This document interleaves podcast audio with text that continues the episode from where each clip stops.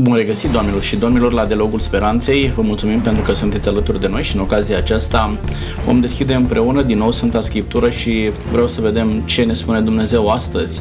Suntem din nou în Cartea Psalmilor și astăzi vom discuta despre Psalm, capitolul 44. Începe psalmul acesta în felul următor. Dumnezeule, am auzit cu urechile noastre și părinții noștri ne-au povestit lucrările pe care le-ai făcut pe vremea lor, în zilele de odinioară. Atunci când oamenilor le era greu și aduceau aminte de felul în care Dumnezeu a intervenit în drama umană, a reușit să-i salveze, doar că pentru ei, cei ce sufereau la momentul vorbirii, acestea erau doar povești. Au început să întrebe pe Dumnezeu dacă Dumnezeu mai este disponibil să facă astfel de experiențe cu ei, dacă Dumnezeu mai este pregătit să-i salveze, să-i binecuvânteze, să-i călăuzească așa cum a făcut înainte. Întotdeauna s-a făcut referire la faptul că Dumnezeu a protejat, a călăuzit și a binecuvântat într-un mod special poporul Israel. La momentul de față, noi avem la îndemână Sfânta Scriptură, Vechiul Testament, ca o istorie a poporului Israel și a felului în care Dumnezeu a lucrat cu poporul acesta pentru ca oamenii aceștia să poată duce mesajul mântuitor revelat de către Dumnezeu tuturor neamurilor. Vreau în ocazia aceasta să vedem cum anume ne protejează Dumnezeu. Dacă Dumnezeu este dispus să protejeze chiar și pe oamenii care s-au îndepărtat de Dumnezeu. Dacă Dumnezeu cumva a abandonat planeta aceasta, motiv pentru care planeta aceasta este în suferință. Pentru a avea răspuns la întrebările acestea, am invitat alături de mine pe domnul Eduard Tilihoi. Bine ați venit! Bun găsit, mulțumesc pentru invitație. Domnul Tilihoi este pastor în Biserica Adventistă de ziua a șaptea, licențiat în teologie și aș vrea, dincolo de ce ați acumulat dumneavoastră ca informații, aș vrea din teologia practică mai degrabă să ne spuneți astăzi felul în care Dumnezeu intervine în drama omului, cât de mult este interesat Dumnezeu să-i ajute pe oameni și cât de mult este interesat Dumnezeu să ajute, de ce nu, națiunile. Și în felul acesta să ne putem face o imagine corectă despre Dumnezeu. Vă mulțumesc pentru că sunteți aici. Mulțumesc și eu. Alături de noi este și domnul profesor Lucian Farcaș. Bine ați venit, domnul profesor. Bine v-am regăsit. Mulțumesc pentru invitație. Domnul profesor reprezintă Biserica Romano-Catolică astăzi. Știu că predați teologie socială, da? Și lucrul acesta cred că ne va ajuta astăzi. Aveți un bagaj de cunoștințe mai bogat. Vreau să ne împărtășiți din experiența dumneavoastră cum îi învățați pe studenți, pe tineri, ca aceștia să devină o binecuvântare pentru semenii lor. Felul în care Dumnezeu a lăsat pe paginile Sfintelor Scripturi suficientă informație încât să ne provoace, dar și suficient exemplu din viața poporului Israel, în așa fel încât noi să înțelegem că Dumnezeu este alături de noi. Vă mulțumesc tare mult pentru că sunteți aici. Mulțumesc și eu. Domnilor, o să începem emisiunea de astăzi cu o întrebare poate mai spinoasă, și anume, de multe ori oamenii spun că poporul Israel cumva a fost favorizat de către Dumnezeu. Nu de puține ori am auzit sintagma aceasta, popor ales. Da? Adică Dumnezeu i-a ales pe cei din Israel, i-a binecuvântat într-un mod special, i-a favorizat și aș vrea să înțelegem felul în care Dumnezeu a protejat Israelul. Face din poporul acesta un popor favorizat discriminând alte popoare? Au avut de suferit alte popoare pentru faptul că Israelul a fost văzut într-un fel aparte, cu atenție deosebită de către Dumnezeu? Domnul Tilihoi, vă rog. La începutul emisiunii dumneavoastră, în introducere, ați spus câteva cuvinte despre faptul că Dumnezeu cumva protejează pe poporul ales. Ei bine, ei erau un popor deosebit, dar în ce sens erau deosebiți? Pentru că Dumnezeu s-a dus la Avram, la tatăl lor, și i-a spus: Avram, ieși din țara ta, din rudenia ta și mergi în țara pe care ți-o voi arăta eu. Avram a ieșit din zona Babilonului sau Mesopotamia, cum se știa pe vremea aceea, și a ajuns în Canaan. Acolo a locuit pentru o perioadă de timp și Dumnezeu apoi a poruncit familiei sale să ajungă în Egipt. Ei bine, cunoaștem foarte bine istoria acestui popor, că au locuit 430 de ani în Egipt, după care au ajuns din nou în Canaan. Ei bine, de data aceasta Dumnezeu a intervenit într-un mod deosebit în cazul izraeliților și i-a scos afară pe cananiți din zona aceea. De ce? Ei bine, trebuie din nou să facem referire la Avram. Când a ajuns Avram pentru prima dată acolo, Dumnezeu îi spune: încă nu pot să-ți dau țara aceasta pentru că nelegiuirile acestui popor n-au ajuns la culme. Adică însă, mai erau șanse de întoarcere. Mai erau șanse de întoarcere pentru ei. Însă după 430 de ani, acele nelegiuiri ajunseseră la culme. Și atunci Dumnezeu i-a scos afară pe cananiți și a înlocuit zona respectivă cu poporul lui Israel. Eu nu pot să spun că poporul lui Israel a fost un popor favorizat. De ce? Păi gândiți-vă prin ce au trecut izraeliții. Au stat robi în țara Egiptului. Trebuiau să slujească egiptenilor. Nu o singură dată au fost luați și duși robi în alte zone sau alte popoare i-au asuprit. Deci, dacă i-ar fi favorizat Dumnezeu cu ceva, atunci de fiecare dată Dumnezeu trebuia să-i țină pe palmele sale. Însă, această favorizare, dacă vreți, sau să nu o numim favorizare, această binecuvântare din partea lui Dumnezeu a fost condiționată. Condiționată de ascultarea lor. El a avut un plan cu israeliții. Să-i scoată din țara Egiptului, să-i ducă în țara Canaanului și toate popoarele din prejur care aveau să treacă prin cornul de aur al Mesopotamiei. Cei care veneau din Mesopotamia și voiau să facă comerț cu egiptenii, treceau prin Israel. Și ei puteau să vadă un sistem religios deosebit, puteau să vadă o închinare deosebită și să li se întoarcă inima spre Dumnezeul Creator. Ăsta era scopul, ăsta a fost planul. Din ce spuneți dumneavoastră, această binecuvântare nu era decât o stare de normalitate. Atunci când oamenii erau credincioși lui Dumnezeu, da, rămâneau în binecuvântarea lui Dumnezeu, pentru că eu consider și din ce am citit în Sfânta Scriptură, Dumnezeu este dispus și pregătit să binecuvânteze toate popoarele. Da? Doar că nu toți oamenii primesc binecuvântarea pe care Dumnezeu a pregătit-o pentru ei. Iar poporul Israel a fost poporul care a spus: Doamne, suntem la dispoziția Ta. Și mi-aduc aminte de ce spune Ieremia: iată-mă, trimite-mă, da? Adică mă pun la dispoziția Ta să reverși binecuvântările pe care le-ai pregătit pentru noi. Spune la un moment dat Maleac, capitolul 3, versetul 8: puneți-mă la încercare, da? Adică Dumnezeu este dispus să facă experimentul acesta. Puneți-mă la încercare și veți vedea dacă nu voi deschizi gazurile cerului și voi turna peste voi belșug de binecuvântare. Iar provocarea aceasta nu se limitează doar la Israel. Provocarea aceasta Dumnezeu o lansează pentru toate popoarele și este pregătit, are suficient potențial să ofere belșug de binecuvântare pentru toate popoarele. Aș mai aminti tot din Maleac, capitolul 1 cu versetul 11, un text care spune următorul lucru: căci de la răsăritul soarelui până la asfințit, numele meu este mare între neamuri și pretutindeni se arde tămâie în cinstea numelui meu și se aduc daruri de mâncare curate, căci mare este numele meu între neamuri, zice Domnul. Observați, deci, oamenii care au vrut să-L slujească pe Dumnezeu au putut să facă lucrul acesta pretutindeni. Dar scopul aducerii la existență a poporului Israel a fost unul cu totul special, și anume de a face cunoscut numele lui Dumnezeu printre toate neamurile. Mulțumesc tare mult. În timpul respectiv. Domnul profesor, face Dumnezeu, să zic, o favoare specială poporului acestuia? Faptul că, dacă ne uităm la popoarele din timpul Israelului, mare parte dintre ele, da, adică din timpul vorbirii, da, când vorbim și chiar despre timpul în care au fost scriși psalmii aceștia, multe dintre popoare au și dispărut. Poporul Israel a dăinuit de-a lungul veacurilor. Este un popor puternic astăzi, care are ceva de spus în lume și vedem binecuvântarea pe care o poartă poporul acesta. Putem vedea aici o atenție deosebită a lui Dumnezeu față de poporul acesta? Cu siguranță că putem vorbi despre o favoare pe care Dumnezeu o face poporului Israel.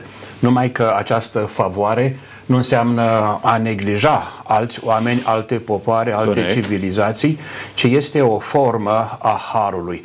Harul înțeles ca apropiere a lui Dumnezeu de oameni, de toți oamenii. Dar Dumnezeu nu se apropie de toți oamenii într-un colectiv imens, mondial. De fiecare dată are aleșii săi. Cazul l-ați amintit deja, chiar la începutul poporului Israel, este Abraham.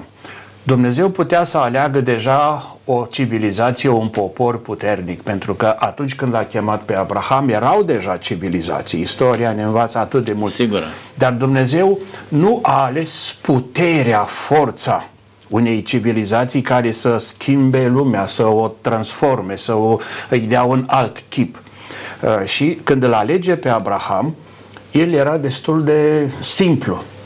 Puterea lui Abraham și puterea poporului care se va naște din Abraham nu vine de la oameni, de la o civilizație, de la o societate. Putea să leagă Sumerul, de exemplu, da, era nu mai ales, da? Ci și-a format el poporul său.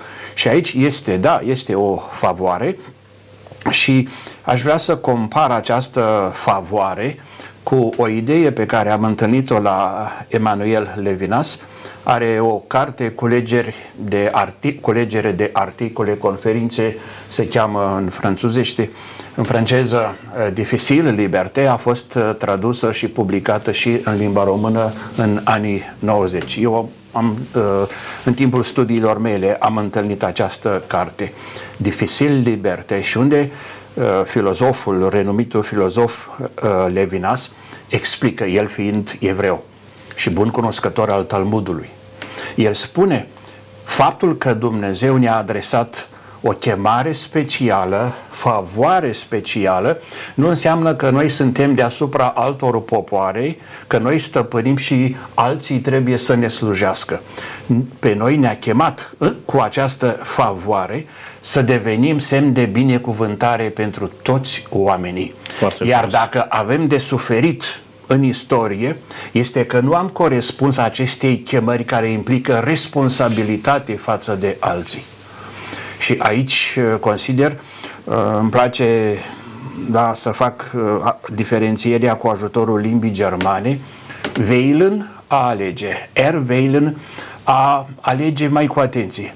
Auserwählt e favorizat de-a binelea, da, traducere liberă. Am înțeles. Când se vorbește de poporul Israel, în Biblia, Luther și alte traduceri mai recente, das Auserwähltes, trei cuvinte sudate, ca să arate măreția acestei chemări, dar care implică, spuneați, de ascultare.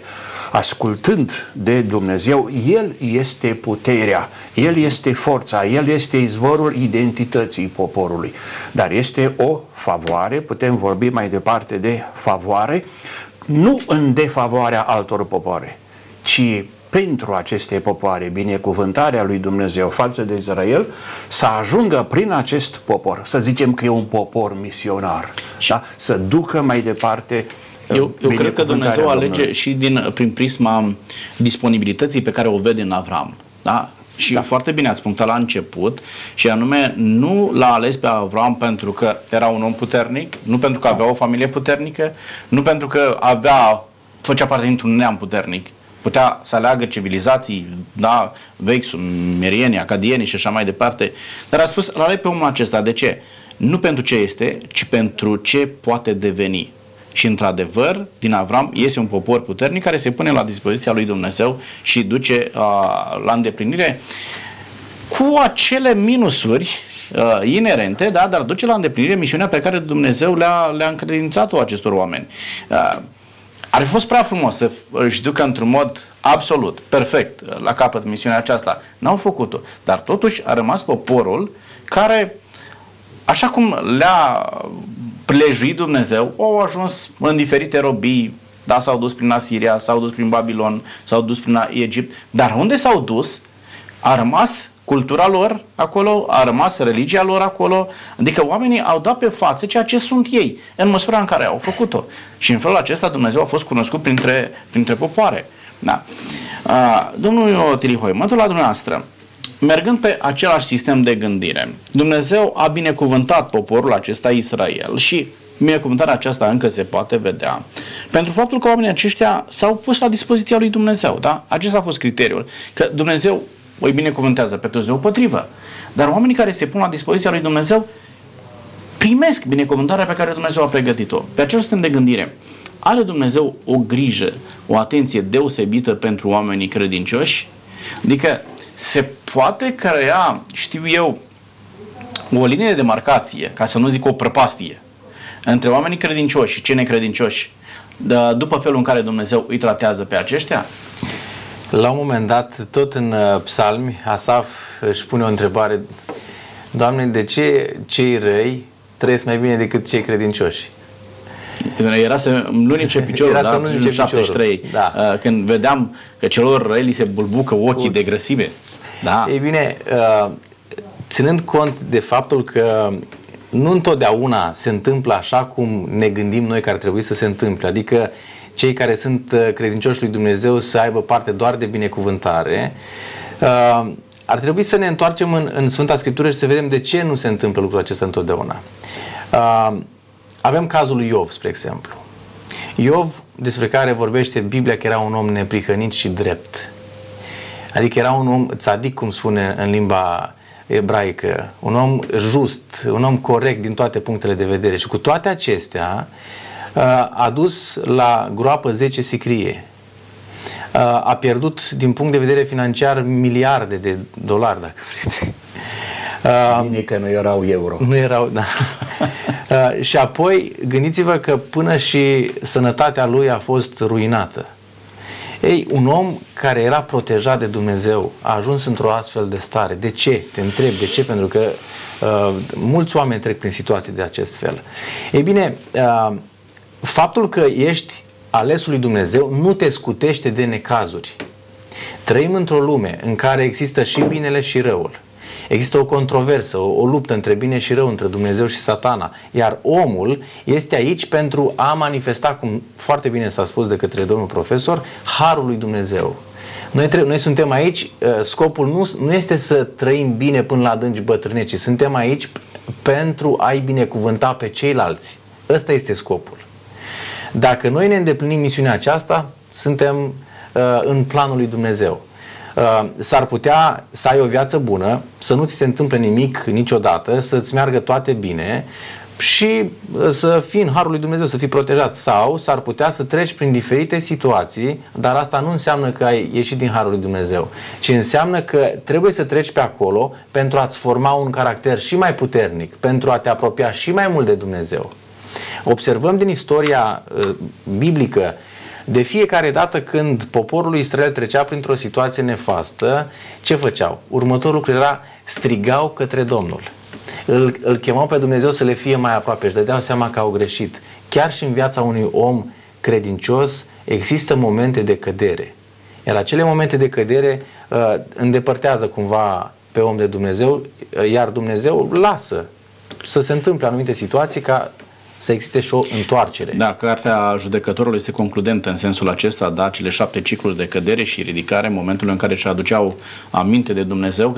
Dar este trist totuși că oamenii își aduc aminte de Dumnezeu atunci când le ajunge cuțitul la os, da? Și dacă ne uităm în judecători, asta se întâmplă. Când vedeau că nu mai au nicio șansă de a-și rezolva prin propriile resurse problemele cu care se confruntau, atunci strigau către Dumnezeu. Dacă ne uităm astăzi, dar nu e nimic nou sub soare, vorba înțeleptului Solomon. La fel se întâmplă și astăzi oamenilor, când le este greu și nu mai găsesc nicio soluție, strigă către Dumnezeu. Domnul profesor, dacă hotărăsc astăzi, mă uit la emisiunea aceasta sau intru în contact cu informație despre Dumnezeu printr-o altă metodă, și spun, mă pun și eu la dispoziția lui Dumnezeu, vreau să-mi schimb viața, vreau să mă las de păcatele pe care le-am făcut, am înțeles din Scriptură că viața mea ar trebui să arate altfel și vreau să fiu și un om credincios. Este lucrul acesta o garanție că Dumnezeu se va purta altfel cu mine, că voi fi ferit de necazuri, voi fi ferit de suferință, voi fi binecuvântat, așa cum primim a doua parte a vieții lui Iov, da? Și Dumnezeu l-a binecuvântat pe Iov și alți oameni credincioși. Avram era un om binecuvântat. A ieșit Avram din țara lui, da? Din Ur, din Caldeea. Dar binecuvântările pe care le-a primit Avram parcă te determină să faci același gest ca și Avram, da? El a devenit foarte bogat. Pot avea o astfel de garanție dacă mă hotărăsc să-mi schimb viața? Avem dreptul să gândim ca oameni, după rațiunea noastră, că e corect să fie, da, o recompensă pentru ceea ce se face ca fiind bine. E corect, e normal să fie recompensă să fie și contracte care să fie respectate, ai respectat condițiile contractului, te bucuri de binecuvântare, cum erau alianțele în antichitate și ulterior. Însă, în realitate, experiența umană, experiența istorică arată și cealaltă parte cu care, da, nu putem fi de acord, dar este o realitate. Și să ne gândim, ați amintit deja situația, istoria lui Iob, cel drept trece prin foarte multe suferințe, la fel și Cohelet, nu? Și el face parte dintr-un curent sapiențial, s-ar chema astăzi un fel de critică a religiei. Nu neapărat în stilul lui Hegel sau lui Nietzsche, dar mai ales aceste două cărți, și găsim și în psalmi astfel de situații, se ridică împotriva acestei teze, poate că mai degrabă formulată de gândirea umană, cu simțul dreptății și recompensei din partea omului, însă în realitate nu este așa. Este mai ales în Pentateuch această convingere teologică, nu? Acolo unde există ascultare față de lege, față de profeți, acolo este și binecuvântare. Cumva binecuvântarea lui Dumnezeu ar fi condiționată de dreptatea, fidelitatea, perfecțiunea în bine la care poate ajunge omul. Dar noi vorbim și de păcatul primilor părinți, păcatul strămoșilor noștri. Și vorbim în limbaj teologic, dar îl știu și credincioșii obișnuiți, nu? Păcatul strămoșesc. Nu? Păcatul strămoșesc știm că ni se iartă prin botez. Păi, dacă părinților, da, li s-a iertat păcatul când au fost ei botezați, de ce copiilor se nasc cu păcatul strămoșesc? Și e nevoie de botez, de acest sacrament, prim sacrament necesar. Aici, de fapt, este prin păcatul strămoșesc, prin păcatul părinților noștri, Adam și Eva, noi vrem, de fapt, să exprimăm și această realitate, o anumită solidaritate în păcat, în rău. Omul n-a reușit să ajungă prin forțele proprii, mai ales prin forțele, străduințele morale, n-a reușit să ajungă la această performanță de a respecta atât de bine legea, de a fi atât de fidel față de Dumnezeu, încât Dumnezeu aproape să se vadă nevoit. N-am cum, trebuie să revărs, să deschid cerurile, da? Și să ploaie, să plouă, să coboare binecuvântarea, fericirea, liniștea. Chiar dacă Dumnezeu vrea să facă lucrul acesta, să ne gândim numai la Evanghelia după Ioan, în prolog, a venit cuvântul de la Dumnezeu, era Dumnezeu, a venit, El era lumina, dar cei mai mulți au preferat întunericul. Da, da? Legat de ce spuneați dumneavoastră de păcatul strămoșesc, și trebuie să subliniem lucrul acesta, Ezechiel capitolul 18, de la versetul 19, că aici oamenii chiar sunt frustrați la un moment dat și întreabă pe Dumnezeu: bun, ce vină am eu că tatăl meu a făcut păcatele lui? Trebuie să suporte așa ceva? Și Dumnezeu face lumină în sensul acesta și spune așa, versetul 19: voi însă ziceți, pentru ce nu poartă fiul pedeapsa pentru nelegiuirea tatălui său? Pentru că fiul a lucrat după neprihănire și dreptate, a păzit și a împlinit toate legile mele. El va trăi negreșit, spune Domnul. Sufletul care păcătuiește, acela va muri. Fiul nu va purta nelegiuirea tatălui său și tatăl nu va purta nelegiuirea fiului său. Neprihănirea celui neprihănit va fi peste el și răutatea celui rău va fi peste el. Că este cât se poate de clar. Nu, nici credincioșia sau neprihănirea nu este transmisibilă, nici starea de păcătoșenie. Adică Dumnezeu ne ia pe fiecare ca individ, ne tratează separat. Habacuc spune: cel neprihănit va trăi prin credința lui. Adică nici tatăl nu răspunde pentru mine, nici eu nu răspund pentru tatăl. Da? Că eu nu am ce să decontez în dreptul tatălui meu. Afară de, dacă mama mea a făcut anumite păcate și păcatele acestea au produs anumite suferințe mamei mele, da? Mama mea fuma în timp ce era însărcinată cu mine, consuma droguri în timp ce era însărcinată cu mine. Fără doar și poate, eu sufăr din cauza păcatelor pe care le-a făcut. Dar nu moștenesc păcatul acela. Adică nu cu necesitate și copilul va fuma dacă mama a fumat. Nu cu necesitate, ci fătul va consuma droguri și așa mai departe. Adică Dumnezeu spune, fiecare va fi judecat după propria lui decizie din momentul în care acel individ a fost capabil să decidă de unul singur, a avut luciditatea să poată să ia decizii în ceea ce privește relația lui cu Dumnezeu. Da? Bun, haideți să mergem mai departe, pentru că trebuie să luăm și reversul la întrebarea dinainte, da? Dacă Dumnezeu îi binecuvântează pe cei credincioși, acum întrebarea este următoarea, îi abandonează domnul Tilihoi Dumnezeu pe cei necredincioși? Faptul că în nebunia tinereții mele m-a luat-o pe căi greșite, da? Și poate că am o întoarcere târzie sau întârziată.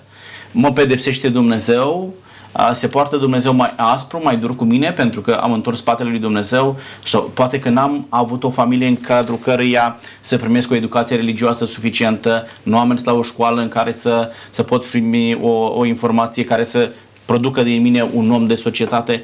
Mă pedepsește Dumnezeu pentru lucrul acesta, domnul Tilihoi. Aș vrea să dau citire unui text care se găsește în Matei, la capitolul 5, de la versetul 44, spune: Dar eu vă spun, iubiți pe vrăjmașii voștri, binecuvântați pe cei ce vă blestemă, faceți bine celor ce vă urăsc, rugați-vă pentru cei ce vă asupresc și vă prigonesc, ca să fiți fii ai Tatălui vostru din ceruri, care El face să răsară soarele și peste cei răi și peste cei buni, și dă ploaie și peste cei drepți și peste cei nedrepți. Și apoi încheie versetul 48 cu: Voi fiți dar desăvârșiți după cum și Tatăl vostru cel ceresc este desăvârșit. Este ușor să răspundem bine la cei care ne răspund bine, dar e mai greu să răspunzi cu dragoste vrăjmașilor tăi. Ei bine, Tatăl din ceruri este neprihănit. Nu este un Dumnezeu capricios, care atunci când ai greșit, imediat te pedepsește, te caută să te prindă la colț și să te pedepsească. Nu, Dumnezeu este un tată. Un tată îl iubește și pe un fiu risipitor și îl așteaptă acasă să se întoarcă și îl primește cu dragă inimă. Referitor la povestirea din Evanghelii despre fiul risipitor, observați că acolo tatăl îl aștepta în prag și nu doar că îl aștepta, s-a dus înaintea lui și l-a cuprins. Era în timpul respectiv un obicei că un copil care își nega părintele trebuia să fie lapidat. Și observați cum tatăl merge înaintea lui și îl îmbrățișează pentru ca să-l scape de o moarte cruntă. La fel, de fapt, acea parabolă înfățișează pe Tatăl Ceresc care vine înaintea păcătosului și îl primește, îi schimbă hainele, îi oferă o nouă identitate. Dumnezeu nu îi lasă pe cei nedrepți sau nelegiuiți deoparte, ci El continuă să le ofere binecuvântări. Păi gândiți-vă la câte lucruri bune ne oferă Dumnezeu, ne oferă viață, ne oferă sănătate. Eu nu identific întotdeauna binecuvântarea cu bogăția financiară, cu prosperitatea financiară.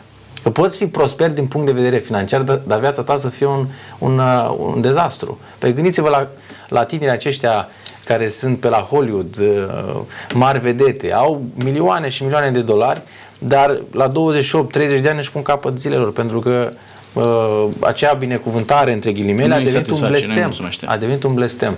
De fapt, noi trebuie să privim din perspectiva lui Dumnezeu ce înseamnă binecuvântarea. Binecuvântarea poate însemna o familie liniștită. Binecuvântarea poate însemna un copil sănătos. Binecuvântarea poate însemna să fim întregi din punct de vedere fizic, să nu avem un picior mai lung sau unul mai scurt sau să avem vreun defect fizic. Așa că Dumnezeu continuă să binecuvânteze pe toată lumea și așteaptă pe toată lumea ca să se întoarcă la El și să vadă bunătatea Lui. Mulțumesc tare mult! Ne numără Dumnezeu ocaziile în care a venit la biserică, cât binefacere am făcut, cât de multe rugăciuni am înălțat ca să ne binecuvânteze sau nu, domnul profesor? Nu știu dacă Dumnezeu cel mare și bogat în milostivire are un birou special de contabilitate, nu știu dacă are și softuri adaptate la necesitățile de astăzi. Eu gândesc mai degrabă că nu are, dacă e vorba de o astfel de contabilitate necesară și dacă se face, se face la nivel individual, personal. Adică trebuie să fii conștient de binele pe care îl faci sau de binele pe care nu îl faci, de răul pe care îl faci sau nu îl faci. Aici cred că este și un element al schimbării mari spirituale în iudaism. Nu? După experiența în Babilon, avem unde nu mai era templu, nu mai erau jertfe, nu mai erau, și știm Psalmul 137, nici nu vreau să mai cânte cântările Sionului, psalmii, atunci când erau forțați. Dar are loc o trecere de la aspectele exterioare de contabilizare, am spunem noi, instituționalizată, se trece la o responsabilitate personală interiorizată. De aceea se spune, Ezechiel vorbește de un duh nou, iar Ieremia de o inimă nouă, una de carne care mișcă, care simte, în locul celei din piatră. Ori aici avem acea afirmație foarte de astăzi înainte, Ezechiel, nu o să se mai spună că părinții au mâncat auguridă și copiilor li s-au străpezit dinții. Este această trecere sau adăugare, că rămâne responsabilitatea legată de apartenența la popor. Dar din ce în ce își face loc și persoana, individul, cu responsabilitatea lui. Ori aici chiar cred eu că Dumnezeu ne lasă nouă un spațiu mare, ceea ce facem noi, de exemplu, seara, la rugăciunea de seară, este un moment de examinare a cugetului. Noi spuneam și cercetarea cugetului, analiza propriei conștiințe pentru ce am făcut astăzi, cât bine am făcut, nu l-am făcut și așa mai departe. Și chiar în comunitate, de exemplu, la noi, la institut, seminariștii fac această rugăciune, această examinare a conștiinței într-un moment de tăcere. Fiecare pentru el. Altădată aveam și un chestionar, să-i spunem așa, întrebări: cum am respectat, cum m-am rugat, cum am învățat, cum m-am purtat cu cel de lângă mine, cât de atent am fost cu omul sărac. Și aici este, o spunem așa, un check-in. Da? O scanare. Da. Mi-aduc aminte că lucrurile merg mai departe. În 2010, toamna, am fost la Bruxelles și ne atrăgea atenția unor participanți din Europa Sud-Est. Zice, le recomanda țărilor foste în Iugoslavia, zice, pregătiți bine, îndepliniți bine calendarul condițiilor de integrare în Uniunea Europeană. Nu faceți cum au făcut sau cum am pățit cu România și cu Bulgaria. Eu eram acolo, nu știa că sunt, nu dau nume acelei doamne din structurile europene, dar colegul din Bulgaria s-a supărat foc. Cum adică să spun așa ceva despre țara mea?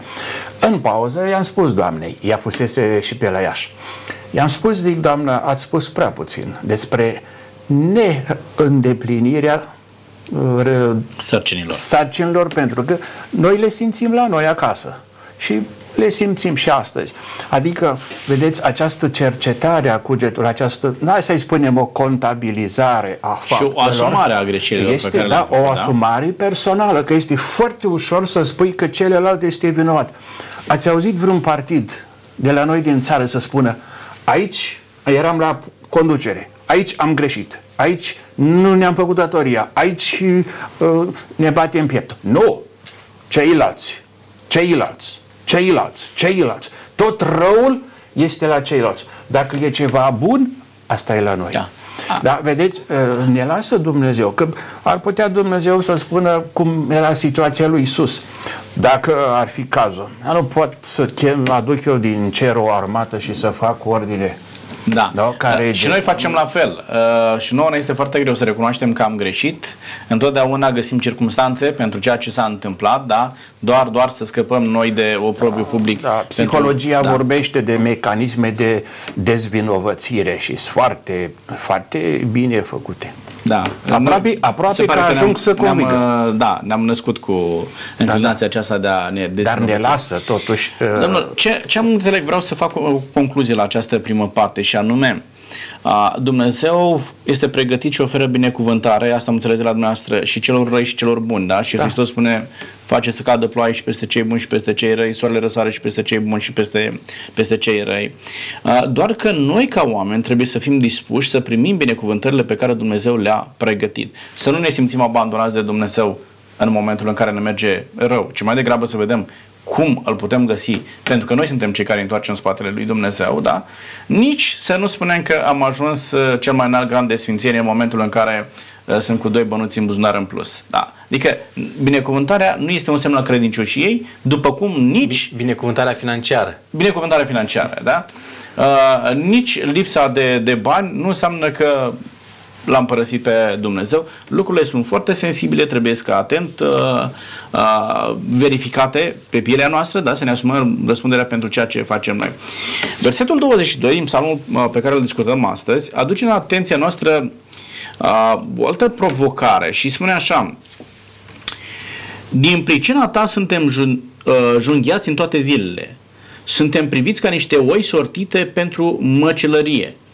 Adică oamenii se plâng că suferă din cauza lui Dumnezeu. Se întâmplă lucrul acesta, domnilor. Adică faptul că eu am decis să-i slujesc, să-i urmez lui Dumnezeu, poate să atragă asupra mea și astfel de consecințe, oamenii să mă batjocorească, să mă excludă, să fie o astfel de izolare socială, domnul Tilihoi. Trebuie doar să privim exemplul Domnului Iisus Hristos. Privim la El și înțelegem foarte multe. Gândiți-vă că Iisus a venit într-un context în care iudeii era un popor deja bine conturat, avea o organizare foarte bună, era sinedriu, deci erau foarte bine conduși. Gândiți-vă că el a predicat timp de 3 ani și jumătate și după 3 ani și jumătate nu l-au mai suportat. Deci pur și simplu nu l-au mai suportat, trebuie să scăpăm de el. Pentru că ne scapă autoritatea printre degete. Trebuie să facem ceva cu omul ăsta. Și aduceți-vă aminte cazul când l-a înviat pe Lazar. Imediat s-au zis, trebuie să scăpăm de el. Ei bine, din cauza lui Dumnezeu noi nu suferim niciodată.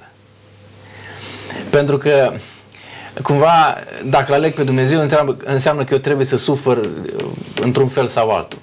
Nu, dacă eu sufăr fie datorită alegerilor mele greșite sau poate sufăr datorită credinței pe care o am în Dumnezeu, dar nu din cauza lui Dumnezeu.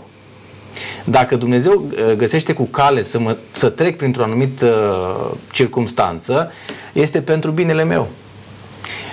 Și apoi Dumnezeu, când privește viața, El nu o privește cum o privesc oamenii. El numește lucrurile care nu sunt cum ar fi. Da, el când se descoperă lui Moise, îi spune, eu sunt Dumnezeul lui Avram, Isaac și Iacov. Adică este un Dumnezeu nu al celor morți, al celor vii. Pentru că el îl privea pe Avram, Isaac și Iacov ca fiind în viață. Da? În ce sens? În sensul că el vorbește despre un moment când va învia din morți pe toți cei drepți și va fi în continuare Dumnezeul lor. Ei bine, suferința din perspectiva lui Dumnezeu este un mijloc prin care noi ne apropiem și mai mult de el. Nu este un mijloc prin care noi să ne uităm, să ne îndepărtăm de Dumnezeu, ci să ne apropiem de el. Acum, un lucru este cert. Orice asociere a noastră, fie cu anumiți oameni, un grup social sau cu Dumnezeu, stârnește anumite reacții. Da? Poți să-ți faci noi prieteni și să te părăsească vechii prieteni. Da?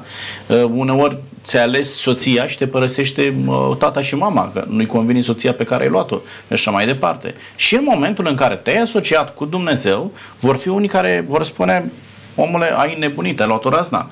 Cum să faci așa ceva? Cum? Deodată ieși din crâșmă, nu-ți mai place țuica și te duci și cânti în biserică? Lucrul acesta e neconceput. Se întâmplă lucrul acesta, domnul profesor. Cum am putea ajunge să ne asumăm, da, astfel de reacții și mai mult decât atât să reușim să facem față unui val de antipatie pe care îl trezește o asociere a noastră cu Dumnezeu? Da, cred că aici ar fi bine să facem o diferență între multele religii și manifestări religioase de care popoare păgâne era înconjurat Israelul și a fost mereu confruntat. Profeții au trebuit să biciuiască, să denunțe închinarea la idoli în formulele acestea păgâne. Și totuși, dacă ne gândim, și Israelul, nu, avea în centrul trăirii religioase, raportării la Dumnezeu, un templu. Chiar destul de mare, destul de strălucitor, destul de împodobit, lucea de la distanță mare, da? Aurul și toate celelalte materiale prețioase. Numai că era o diferență și anume, ca să te apropii de templele păgâne, ce să mai spunem, să poți intra într-un templu păgân, era foarte greu. Erau condiții foarte greu de îndeplinit. Nu ajungea omul, mai ales omul păcătos. În timp ce în templul din Ierusalim este loc și pentru cei care greșesc și pentru păcătoși și cei care au o altă atitudine. Desigur, nu ajungeau în Sfânta Sfintelor numai marele preot, dar și el trebuia să se pregătească. Adică și în Noul Testament Iisus, practic, el s-a distanțat de templu, chiar dacă a predicat în templu, chiar dacă îl găsim spre sfârșitul vieții, nu? Adevăratul templu, când se întâlnește cu femeia din Samaria și este întrebat unde este locul de întâlnire, de cinstire a lui Dumnezeu. Și este la Ierusalim sau pe Garizim sau... Și atunci Iisus spune... Crede-mă că va veni, ba și venit ceasul. Și Iisus, de fapt, se regăsește el, adevăratul templu. În sensul acesta, cred că este mai mare ispita de a crede după o gândire păgână că s-au răzbunat zeii întrucât nu ne-am purtat frumos cu ei. Și gândiți-vă că erau și zei răzbunători, capricioși, zei ai furtunii, războiului și așa mai departe, în timp ce Dumnezeu este Dumnezeul revelat, este cu totul și cu totul altfel și în templul lui este loc și pentru astfel de oameni care simt așa ceva. Dar sunt multe tragedii, cum ați spus și la început, unde vrei să faci binele, dar de fapt alții care erau aproape de tine se distanțează. Te abandonează. Acum, și atunci nu pot să spun că e Dumnezeu cel care mă încearcă și să-l acuz pe el. Acum, noi trebuie să ne și asumăm. În momentul în care vrei să-i permiți lui Dumnezeu să intre în viața ta, ești conștient că declari un război diavolului, da? Și nu te lasă în pace. Da? Chiar dacă nu neapărat te duci, nu știu, în altă biserică, dar în biserica la tine, dacă ai hotărât să duci altfel viața, să nu mai fii cum ai fost înainte, să renunți la o zonă a păcatului în care ai trăit, automat satana va intensifica atacurile asupra ta doar pentru a te dărâma. Ajungem și într-o situație în care oamenii trec printr-o dezamăgire spirituală. Da? Cum poți să scoți un astfel de om de acolo și să-l atașezi din nou de biserică, să-l duci înapoi înaintea lui Dumnezeu, omul să se poată reabilita, să aibă din nou încredere în Dumnezeu? Cum procedați, domnul pastor, cu astfel de oameni care pur și simplu sunt dezamăgiți de ceea ce li s-a întâmplat chiar în propria lor biserică, cu oamenii apropiaților, credincioși și așa mai departe? Da. În psihologie se spune că trebuie să faci o reconfigurare psihologică. Așa. Din punct de vedere spiritual trebuie să facem la fel. De ce? Ce este o dezamăgire? Când ești dezamăgit? Păi ești dezamăgit în momentul în care ai așteptări nerealiste. De ce? Tu ai niște așteptări de la Dumnezeu și Dumnezeu nu ți le împlinește. Te rogi, spre exemplu, să te vindece și el nu te vindecă și dintr-o dată spui: eu sunt dezamăgit, nu mai merg pe calea aceasta, gata, fac altceva. Sau îi ceri lui Dumnezeu: Doamne, vreau un serviciu bun, cu bani mulți, și nu-ți dă. Adică problema este, așteptările oamenilor sunt greșite. În ce sens?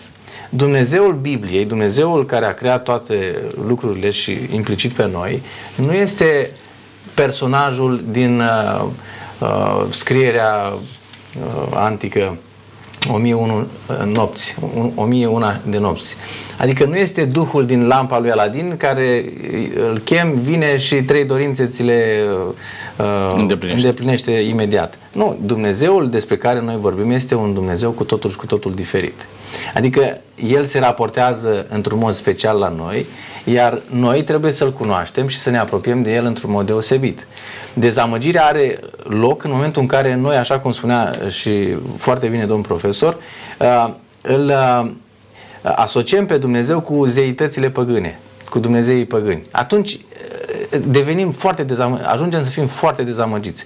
Ei, cunoașterea lui Dumnezeu are loc în momentul în care studiezi Sfânta Scriptură, iar povestirile pe care le citim, de fapt, scot în evidență calitățile acestui Dumnezeu și cum se manifestă El. Cunoscând astfel de manifestările sale, vom putea să înțelegem cum să ne manifestăm și noi. Dezamăgirea, repet, are loc în momentul în care avem așteptări nerealiste de la Dumnezeu. Mulțumesc tare mult, fără doar și poate sunt foarte multe cauze pentru care un om poate să ajungă într-o astfel de depresie sau dezamăgire spirituală. E adevărat, când ai o idee greșită, o convingere greșită despre Dumnezeu și nu ți se îndeplinesc așteptările, ajungi la o astfel de dezamăgire. Dar ce te faci, domnul profesor, în situația în care mă apuc și citesc Sfânta Scriptură, îl cunosc pe Dumnezeu, nu vreau neapărat ca Dumnezeu să mă binecuvânteze într-un mod special, să fiu diferit de alții. Dar nici nu mă aștept de la Dumnezeu să aducă urgii în viața mea, așa cum ni se întâmplau celor din Egipt. Da? Adică nu să-mi meargă foarte bine, dar nici să-mi meargă rău după ce mi-am predat viața lui Dumnezeu. Nu mi se pare o gândire onestă totuși, dar cu toate acestea îl alegi pe Dumnezeu și începe să-ți meargă rău. Cum explicați lucrul acesta și cum poți să scoți un om trăind o astfel de situație? Am putea lua exemplul marilor mistici din istoria bisericii, ne gândim în mod deosebit la Ioan al Crucii, la Sfânta Tereza de Avila, care sunt niște personalități. Nu? Este foarte interesant cu cât erau mai adânci în legătură cu Dumnezeu, în rugăciune, în meditație, în tăcere, pe ei vorbesc de o secetă aproape moarte spirituală și sufereau foarte mult și aveau o viață extraordinară spirituală și tocmai aici o dezamăgire și totuși n-au renunțat. Eu aș da mai recent un exemplu, este un film, Misiunea de Amore, a rulat prin anii 90, a fost dat și la o televiziune românească, nu e pasărea, spinii iubirii am întâlnit. Acolo este istoria a două persoane, mai întâi o măicuță, o călugăriță și un preot. Amândoi tineri. Casa unde lucra călugărița a fost prădată de niște golani, au violat, au furat copii, au violat măicuțele și chiar tânăra respectivă rămâne însărcinată. Prin împrejurări nefericite pierde sarcina. Ajunge într-o criză groaznică de credință că Dumnezeu n-a găsit-o vrednică să aducă pe lume acel copil zămislit. Indiferent de împrejurile care a fost zămislit. Ei, la sfârșit preotul trece printr-o asta, vrea să apere niște muncitori, tot așa, pe chestiune socială și se înfurie că ăștia ucideau oameni nevinovați. Ia și el o armă și împușcă un soldat. Pușcărie și așa mai departe. Cădere totală în credință. Interesant este cei doi, cum ajută preotul pe călugăriță să revină la credință și invers. Adică deci se poate ridica de acolo. Și aici de un frate, de o soră, de un preot, de un pastor, de unul care să ofere un bun vecin, moral. un bun prieten, un apropiat. Da, vă mulțumesc tare mult că încheiem cu perspectiva aceasta luminoasă că se poate ridica, da, chiar dacă am ajuns într-o astfel de dezamăgire spirituală. Domnilor, vă mulțumesc tare mult pentru sfaturile pe care le-ați dat în emisiunea aceasta. Sperăm să fie de folos celor care ne urmăresc și să rămânem la această convingere că indiferent cât de greu ne este, Dumnezeu este acolo, lângă noi, pregătit să ne ridice de acolo atât timp cât noi ne punem la dispoziția lui Dumnezeu și lăsăm pe Dumnezeu să ne ridice de acolo. Vă mulțumesc tare mult! Doamnelor și domnilor, iată, suntem pe final de emisiune. Vă mulțumesc pentru că ați fost cu noi. Vreau să rămânem la convingerea că Dumnezeu este alături de noi, indiferent ce ne se întâmplă, chiar și atunci când este bine, când ne bucurăm, când suntem în mijlocul familiei și avem satisfacție pentru tot ceea ce ne se întâmplă, dar Dumnezeu este acolo chiar când ne este cel mai greu. Prin cele mai mari drame prin care trecem, Dumnezeu trece alături de noi. Niciodată să nu ne lăsăm pradă disperării, să nu ne lăsăm pradă dezamăgirii, ci să avem credința că Dumnezeu ne iubește, este pregătit să ne salveze. Tot ce trebuie să facem este să-L invităm pe Dumnezeu în viața noastră, iar Dumnezeu să facă din cărarea vieții noastre un drum spre mântuire, spre Împărăția lui Dumnezeu. Mă rog ca Dumnezeu să vă binecuvânteze pe fiecare dintre dumneavoastră. Până data viitoare, Dumnezeu cu noi. La revedere!